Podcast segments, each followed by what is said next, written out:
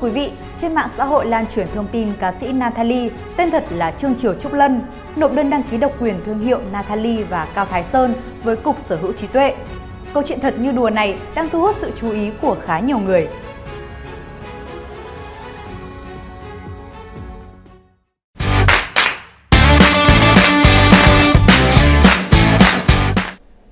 Quy định của luật sở hữu trí tuệ, một dấu hiệu là tên gọi, logo nếu muốn được độc quyền sử dụng thì cần thực hiện thủ tục đăng ký nhãn hiệu tại Cục Sở hữu trí tuệ. Khi được cấp văn bằng bảo hộ, chủ sở hữu thương hiệu có toàn quyền sử dụng hoặc ngăn cấm người khác sử dụng dấu hiệu, logo trùng, tương tự hoặc gây nhầm lẫn với thương hiệu đã được bảo hộ trong lĩnh vực hoạt động tương ứng trên toàn bộ lãnh thổ Việt Nam.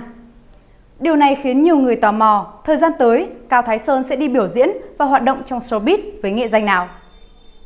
Nam ca sĩ cho biết, tôi xác nhận thông tin trên là đúng và đây không phải là tên thương hiệu duy nhất mà tôi đăng ký sở hữu. Nam ca sĩ cũng cho hay, hiện tại anh chưa sử dụng thương hiệu Cao Thái Sơn. Tôi có nhiều hoạt động nên có những thứ cứ đăng ký rồi để đấy, khi nào cần mới dùng. Các bài hát tôi mua cũng vẫn chưa làm gì cả. Giọng ca sinh năm 1983 cho biết thêm.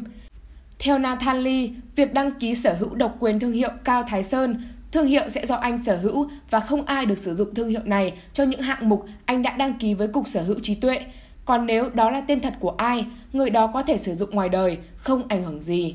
Cao Thái Sơn vốn là tên thật, không phải là nghệ danh hoạt động nghệ thuật của giọng ca Con đường mưa. Hồi tháng 5 năm 2021, Natalie thông báo đã mua độc quyền các bản hit của nhạc sĩ Nguyễn Văn Trung như Con đường mưa, Pha lê tím, Tình yêu trở lại, Cầu vòng mưa. Điều đáng nói, đây là những ca khúc từng được Cao Thái Sơn thể hiện thành công và là những bản hit gắn với tên tuổi của anh.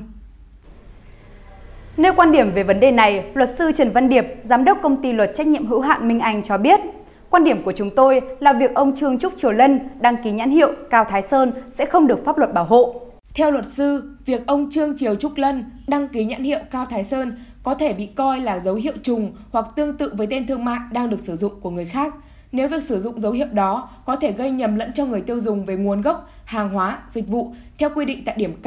khoản 2, điều 74 Luật Sở hữu trí tuệ. Hiện tại, trong thị trường âm nhạc Việt Nam thì ông Cao Thái Sơn là nghệ sĩ nổi tiếng hoạt động trong lĩnh vực âm nhạc, nghệ thuật tại Việt Nam với nghệ danh đồng thời là tên thật Cao Thái Sơn. Dấu hiệu này đã được ca sĩ sử dụng rộng rãi dưới những ngày đầu hoạt động nghệ thuật. Dấu hiệu này có thể được coi là tên thương mại hợp pháp thuộc toàn quyền sở hữu và gắn liền với ông Cao Thái Sơn theo quy định khoản 21, điều 4 Luật Sở hữu trí tuệ năm 2005 sửa đổi, bổ sung năm 2009 và 2019 thì tên thương mại là tên thương gọi của tổ chức, cá nhân dùng trong hoạt động kinh doanh để phân biệt chủ thể kinh doanh mang tên gọi đó với chủ thể kinh doanh khác trong cùng lĩnh vực và khu vực kinh doanh.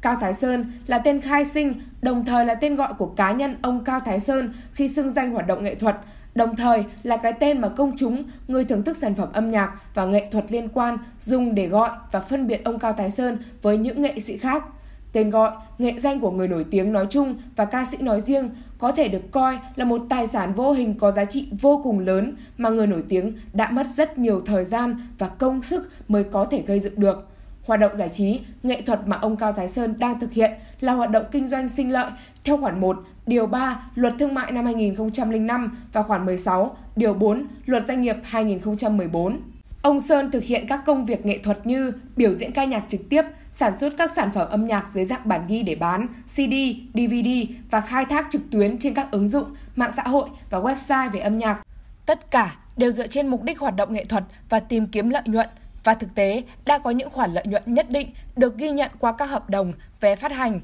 Bên cạnh đó, trước thời điểm ông Cao Thái Sơn sử dụng nghệ danh này của mình để hoạt động nghệ thuật, giải trí thì chưa tồn tại một tên gọi hoặc một thương hiệu tương tự đến mức gây nhầm lẫn với dấu hiệu này. Cụ thể là không có bất kỳ tranh chấp hay khiếu nại nào với việc sử dụng nghệ danh này.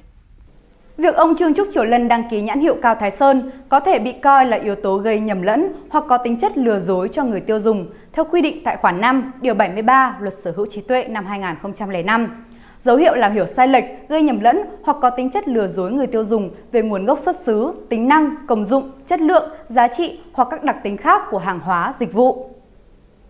Trường hợp ông Trương Triều Trúc Lân đăng ký bảo hộ nhãn hiệu Cao Thái Sơn trong dịch vụ giải trí, biểu diễn nghệ thuật tại nhóm 41 có thể làm cho công chúng nghĩ rằng nhãn hiệu đó do ông Cao Thái Sơn cung cấp hay thuộc sở hữu của ông Cao Thái Sơn mà thực tế lại không phải như vậy.